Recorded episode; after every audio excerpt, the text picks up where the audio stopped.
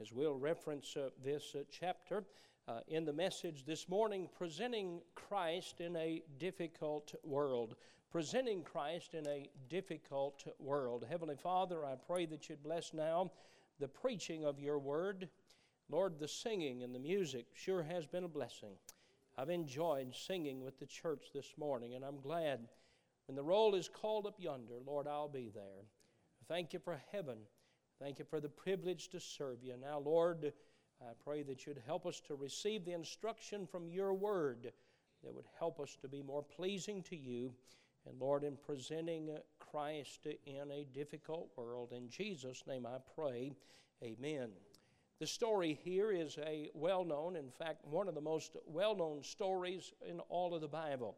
I'm glad that it is, and it should be because uh, the story of the three Hebrew children and the fiery furnace is one that is a powerful testimony uh, for us, and especially today.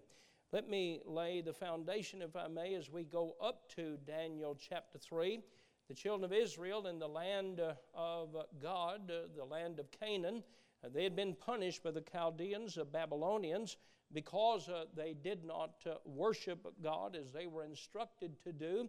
And as a result, uh, their nation fell, and there were many of those after the nation was left in ruins that were taken captive to Babylon. I don't know how many there were. There were some that say there were 10,000 people uh, that were taken as captives to Babylon. Some say there were as many as 75,000. And Regardless of that number, we know of four men that would not defile themselves with the behavior in Babylon, but they held to their faith in God that they had learned in Israel in this passage of Scripture, we have uh, the wicked king Nebuchadnezzar. He makes a uh, golden image, 60 cubits. Now, a cubit is about 18 inches, so it's about 90 feet tall. It's about 9 feet wide, and uh, I don't know if the image is of him or what he would uh, wish it to look like, uh, but he puts up this golden image in the plain of Dura and he gathers all of the uh, leadership, all of the officials of the land of Babylon, and he brings all of the people and all of these uh, captives. These folks have been brought uh, to serve the king of Babylon. They were supposed to have been worshiping God in the land of Israel, but now they're captives and they're being trained uh, to serve this wicked king. So they're out there in this field, in this plain of Dura, and he tells them, uh, when you hear this music, I want you to bow down. Now, I know it's heathen music because there's not a, uh, there's not a guitar, a banjo, or a violin anywhere mentioned in there. And uh, so he told them, he said, uh, when the music starts, you bow down and you worship the image. Well, they've been told uh, you don't worship images. There's only one God, and that's our Creator God. And uh, you're not to bow down before any image. And so uh, they just stood there. You know the story. And as they stood there, they uh, were given another opportunity and another, and eventually they're thrown into the fiery furnace. I'm going to give you an outline of this story in a, a little bit, uh, a few words, five, that will help us to outline and understand uh, this uh, passage of Scripture as we learn about presenting Christ in a difficult world. Uh, for you see, we're living in a world today where they're telling all of us to bow down to the new immorality, immodesty, abominations of the world. Sadly, many large corporations are bowing down. They're hearing the sound of the music, and for sake of their business, they bow down. They forget the Ten Commandments, they forget the laws of God, and we live in a day where there's a lot of pressure put even on young people. How sad in schools what they're hearing today. How sad it is that even now in our state they are working to pass laws. And it's embarrassing to say, to even talk about. Pass laws preventing teachers from recommending sex therapy to a child trying to make a boy of a girl or a girl of a boy. They're telling us, don't you say anything about it either. If you do, we'll put you in the news and we'll chastise you. We'll destroy your business. We'll destroy your testimony. You just bow down. Now, friend, I want to tell you something. There's still just one God, and that's the Creator God. You and I are not to bow down to any of these ideas or images that the world would put out. And I got news for them. While they may think they're uh, marching to victory, they're going to find out, like Pharaoh and Nebuchadnezzar and Nero and the rest of those that thought they could conquer the world, they're going to find out they'll come and go, and Jesus will still be on the throne. And so today we continue our faith in Him. As you go through this passage of Scripture, there are five things I want you to see. First of all, God is remembered. Even though they're in a strange land, God is remembered. Uh, the, uh, these young men are far from home, but thank the Lord, they're not far from God. It doesn't matter where you are, we're supposed to do what's right to do. God is remembered, He is not forgotten. These young men have been taken from their securities of life. They've been taken uh, from their places of worship in Israel and they've been brought to a heathen land. But even in the heathen land, God is remembered. But even more than that, second of all, God is respected. Some know to do right, but they won't do right. These young men decide, as did Daniel, we will not defile ourselves. Daniel said, with a portion of the king's meat or with the king's wine. These men decided, I'm not going to defile myself by bowing down to an image of gold. And so God is not just remembered in the strange land, God is respected in the strange land. And young people and, and college students and men and ladies, as you go to your place of work, uh, we ought to stand for what's right. We ought to do right. Yeah, somebody laughing at you is not going to hurt you. Come on now. That's not going to hurt us. I've been laughed at, been mocked, been cursed. Even that, it's no fun, but it, it, it won't hurt you. I tell you what it will do. It'll bring the blessings of God in your life when you stand for what's right. So they're remembered, and God is uh, not only remembered, God is respected. And then I want you to notice God is recognized by everyone. Now, it's not in a positive way, but God is recognized. I want you to look in verse number 8. The Bible says, Wherefore at that time certain Chaldeans came near and accused the Jews. They spake and said to King Nebuchadnezzar, O king, live forever. Thou, O king, hast made a decree that every man uh, that shall hear the sound of all the instruments of music, in verse 11, and whoso falleth not down and worshipeth, that he should be cast into the midst of a burning fiery furnace. There are certain Jews whom thou hast set over the affairs of the provinces of Babylon, Shadrach, Meshach, and Abednego. These men, O king, have not regarded thee. They, were, uh, they served not thy gods, nor worship the golden image which thou hast set up. I want you to notice God is recognized, not in a positive way. But they're mocking them, say, well, we got three Christians in the crowd. We've got three of these crazy people that still believe in God.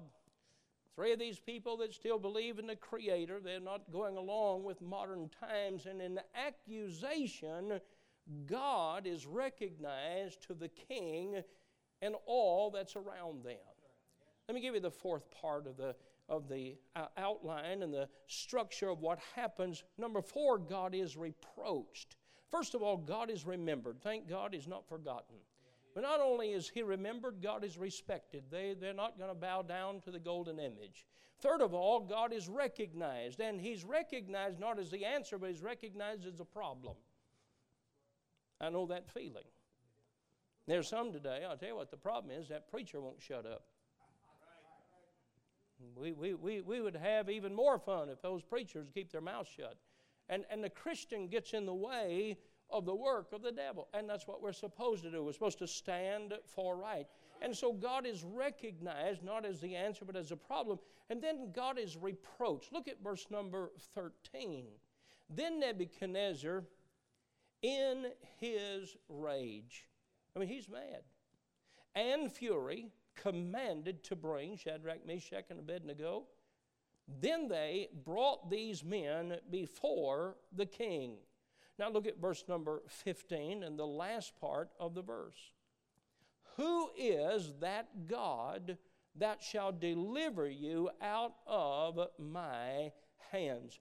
God is reproached or God is mocked. Nebuchadnezzar is filled with anger. The Bible uses two words here in his rage and fury. I mean, that is just angry. He is in a rage. He is furious. He commands that these fellows uh, come before him and he says to them, Who is this God that you think could deliver you from the fiery furnace? Now, these young men desire to be a testimony for God. Would you agree? They want to be a testimony for God. It would be a wonderful thing if the king would recognize their testimony. That's what I desire as I work to win people to Christ, as I work to share the gospel, as I work to take a stand for that which is right. I want folks to recognize that God is not the problem, God is the answer. God brings structure. God uh, brings guidelines and guardrails. And inside of that, there's joy and there's gladness and there's happiness. And they want the king to see from their testimony uh, their God. But the king doesn't see anything except he's not getting his way and he's filled with fury and he's filled with anger. Now, here's the most important part and the purpose of the message this morning. At this point, all they've said and all they've done has done nothing to advance the cause of truth and right. They have only made the king mad. But I want you to see what happens next. The fifth part and the final part of the story God is revealed. I want you to go to verse number 20. Verse number 20. I love this. And he commanded the most mighty men. I've underlined that because he chose from among them, uh, from his soldiers, from his servants, he got the mightiest, he got the strongest, he got the biggest men he could find that were in his army to bind Shadrach, Meshach, and Abednego and to cast them into the burning fiery furnace.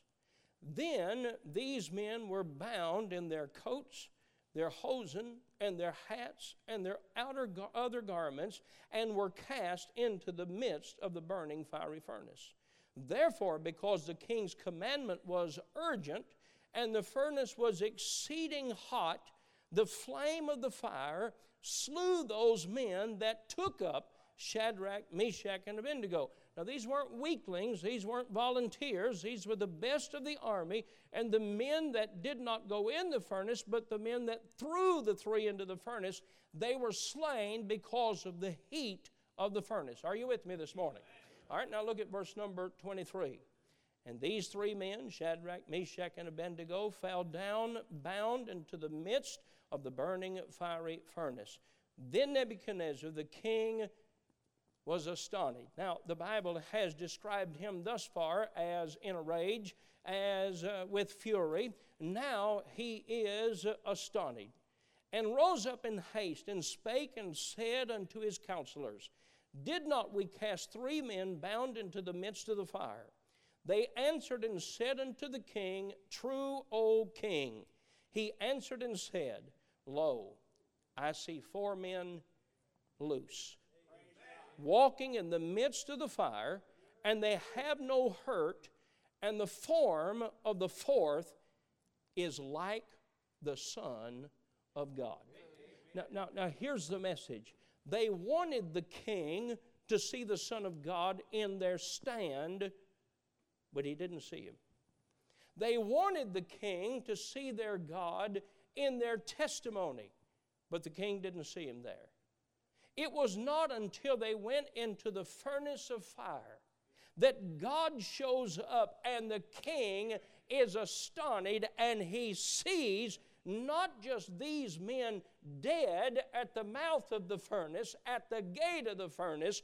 He looks in for the three men to see them burning, and he sees not three, he sees four. So he asks the men, Didn't we throw three men into the fire? Yes, King, that's the truth. You, you, you're right. There were three. I see four men, and the fourth is like the Son of God. Now, here's the message I wish that America would hear the testimony of Christ and see and receive Him. I wish they would hear and see the stand of God's people and they would put their faith in God as the answer. But the truth is, in this difficult world, God will be revealed in the fire. There are many willing to stand, there are many willing to testify. But it's the fire, it's the furnace, it's the trial where Christ is seen. As we look back over history, and we see of the great men and women that have been used to form and to protect the great freedom of our nation. It was not their words, it was not their signature on a document, but it was their willingness to die for the cause that accomplished the task. We must have another generation that's willing not just to stand, not just to march, not just to be seen, but when the trials come, not to back down, because that is where Christ is revealed in the difficult times. Let me give a bit of a testimony. I grew up in a godly Christian home. Now, my dad was not in church when I was a little boy. I started going to church nine months before I was born. My mom took me. And before my dad got right with God, my mom took me to church. She took me, and she, as you've heard me say, she took three things. She took her Bible, she took her purse, and she took a switch. Now, not, not a light switch, though I did see some light. Uh, she she took what we would call just a hickory limb, or just and she took and she just she just laid it down on the pew. And if the Bible didn't get the job done, the switch did. And I can testify that there was a row of trees out behind that church, Bible Baptist Church, West 2nd Street, Xenia, Ohio. There was a row of trees out there. I did more praying out there beside those trees. Lord, send Jesus before me and Mama get to those trees. She always took her Bible, her purse, and her switch. And um, I'm glad that my dad got right with God. The preacher stayed after him, got him in church. He'd preach, and my dad would get mad and quit. He'd get him back in church, and he'd preach, and he accused him of following him around and preaching against all of his sins that week. That's what the Holy, it wasn't me following you this week, it was the Holy Spirit following. And then he and I had a meeting this morning. My dad finally got right with God. And I, I had the privilege, my two brothers and I had the privilege to grow up in a godly Christian home. Every night, my dad read the Word of God. He read a devotional. We prayed together. We are always in church. And I learned a lot from my mom and dad. I learned hard work. I learned respect. I learned kindness to others. I learned a lot. But in 1983, when my dad got cancer at the age of 38, they went through the fire. My mom, as you've heard me say, fixed the same meal every Sunday, and it'd be fine with me if we had it until Jesus comes. Roast beef, don't leave now. Roast beef, mashed potatoes and gravy, homemade biscuits, I'm not talking about canned biscuits, I'm talking about the real kind. I'm talking about lard and flour and buttermilk. She didn't know what cholesterol was. Had she known, she'd have fried it and eaten it, but she didn't know what it was. And, and, and every Sunday, that's what we had. And I remember after my dad had cancer, a preacher preached in our church, and he challenged us not only to pray, but to fast and pray. And so on Sunday, after the meal was set, my mother got up and she went to her room. I didn't know why the first time, and the second time, then the third time, and then I recognized that she was not eating on Sunday. Every Sunday night we had roast beef sandwiches with horseradish sauce every Sunday night. That's what we had after church. My mom didn't eat, though she prepared the meal and though she washed the dishes and though she cleaned the kitchen. I heard her pray. I was 19 years old. I heard her say, Oh God, my boys need a daddy. Oh Lord, I pray that you'd heal my husband. Can I tell you something? I learned a lot of things from my mom, but I saw Jesus in the fire. When my dad at night, after he'd taken a chemotherapy treatment, he'd be very sick. I've come down the steps and I've watched mom as she changed all the bedclothes that were wet from all the perspiration and sickness of the chemotherapy. I don't know how many times my dad in sickness would say, Son, read to me. Dad, what do you want me to read? I want you to read Psalm 34. Psalm 34 says, I will bless the Lord at all times. His praise shall continually be in my mouth. My soul shall make her boast in the Lord. The humble shall hear thereof and be glad. Verse number 8, Oh, taste and see that the Lord is good. Verse number 7, the, uh, the angel of the Lord encampeth around about them that fear him. And then, Oh, taste and see that the Lord is good. I learned a lot of things from my dad, but I saw Jesus in the fire. I want you to think about as you think about Bible stories. I want you to think about what they found in the trial. Paul and Silas were powerful gospel preachers, as you know, and they were told and they were threatened don't preach anymore. If you preach again, we're going to put you in jail. And they, they preached until they threw them in jail. And the Philippian jailer, no doubt, as you read the story, opened the cell door when they arrested those men after they had beaten them. And he opened the door as they took them in to bind their hands and feet in stocks and bonds. And, and, uh, and no doubt, when they were finished, it was the jailer that closed the door and, and, and, and locked the, uh, the lock on the door and went out. To, Ah, but dear friend, uh, it wasn't in the testimony of Paul and Silas. It wasn't in the preaching of Paul and Silas. Ah, but in the trials, uh, uh, they praised God and they sang at midnight, and God came uh, down to the jail and He shook the jail. It was then that the jailer saw Christ and received Him as Savior. You see, there are those here today, and I know many of you I know, folks, today you're in the midst of the furnace as far as trials are concerned, as far as difficulties are concerned. And it isn't easy, and nothing will make it easy. But you can decide, I'm going to praise God not out of emotion, but I'm going to praise God by decision. I may not feel like it, but I'm going to be in my place. I'm going to do what I'm supposed to do. Dear friend, that's when your children are going to see Christ in you. That's when others are going to see Christ in you. There may be times of tears, and there will be. There will be times of difficulty. Oh, but you hear me well, dear friend. It is not in what we teach, it is not in what we say, it is not in how we live. It's the fiery trials that we go through. That's where Christ is seen in our life. The Apostle Paul had a thorn in the flesh, and as he described in 2 Corinthians chapter 12, he said, The thorn in the flesh was a messenger of Satan to buffet me. Thrice he prayed. I don't believe those were bedtime prayers. I believe those were seasons of prayer. Lord, please take away the thorn in the flesh. Paul came to the place that all of his physical strength was gone. He came to the place that his mental and emotional strength was spent, and he found himself empty, and he found himself in complete weakness. But he found something in that weakness. He found something at the bottom that he couldn't find any other place. And he declared, It was in my weakness that Christ's strength was made perfect. And he then said, most gladly, therefore, will I rather glory in my infirmity. That the power of Christ, he wanted folks to see Christ, and it was in the fire where they saw Christ.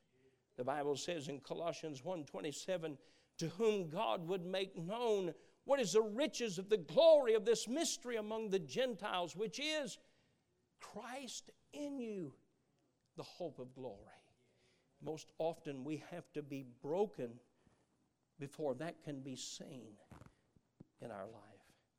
You know who your friends are? Your friends are those that stay with you in the tough times. Know who your friends are? Eh, eh, eh, our friends are revealed when we go through difficult times. And that, my friend, is when Christ is seen in our lives. You may be there this morning. You may be there at a time and you think, this is too hard. I'd rather give up and give up on life and give up on serving God. Oh, no, this is the opportunity that you have. This is when Christ showed up in the fire. We think of the greatness of Job. But Job was not great because of his position as a judge. Job was not great because of the wisdom that he had, though he was a man of great wisdom.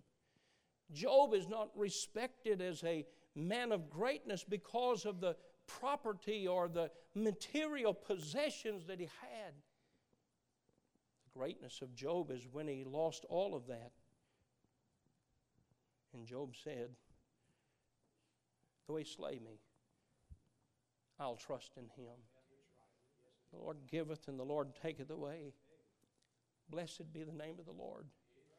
And all this Job sinned not with his lips.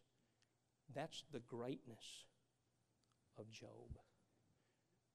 The greatness of a church is not in the times of blessings and prosperity. We're at an enjoyable day today. We're at a time of victory. We're at a time of blessing, excitement. We see yet another building, the sixth building. Since I've been the pastor, we, we, we, we've grown from one to another. We've tried diets, we've tried everything, but we just have to keep build, building bigger buildings.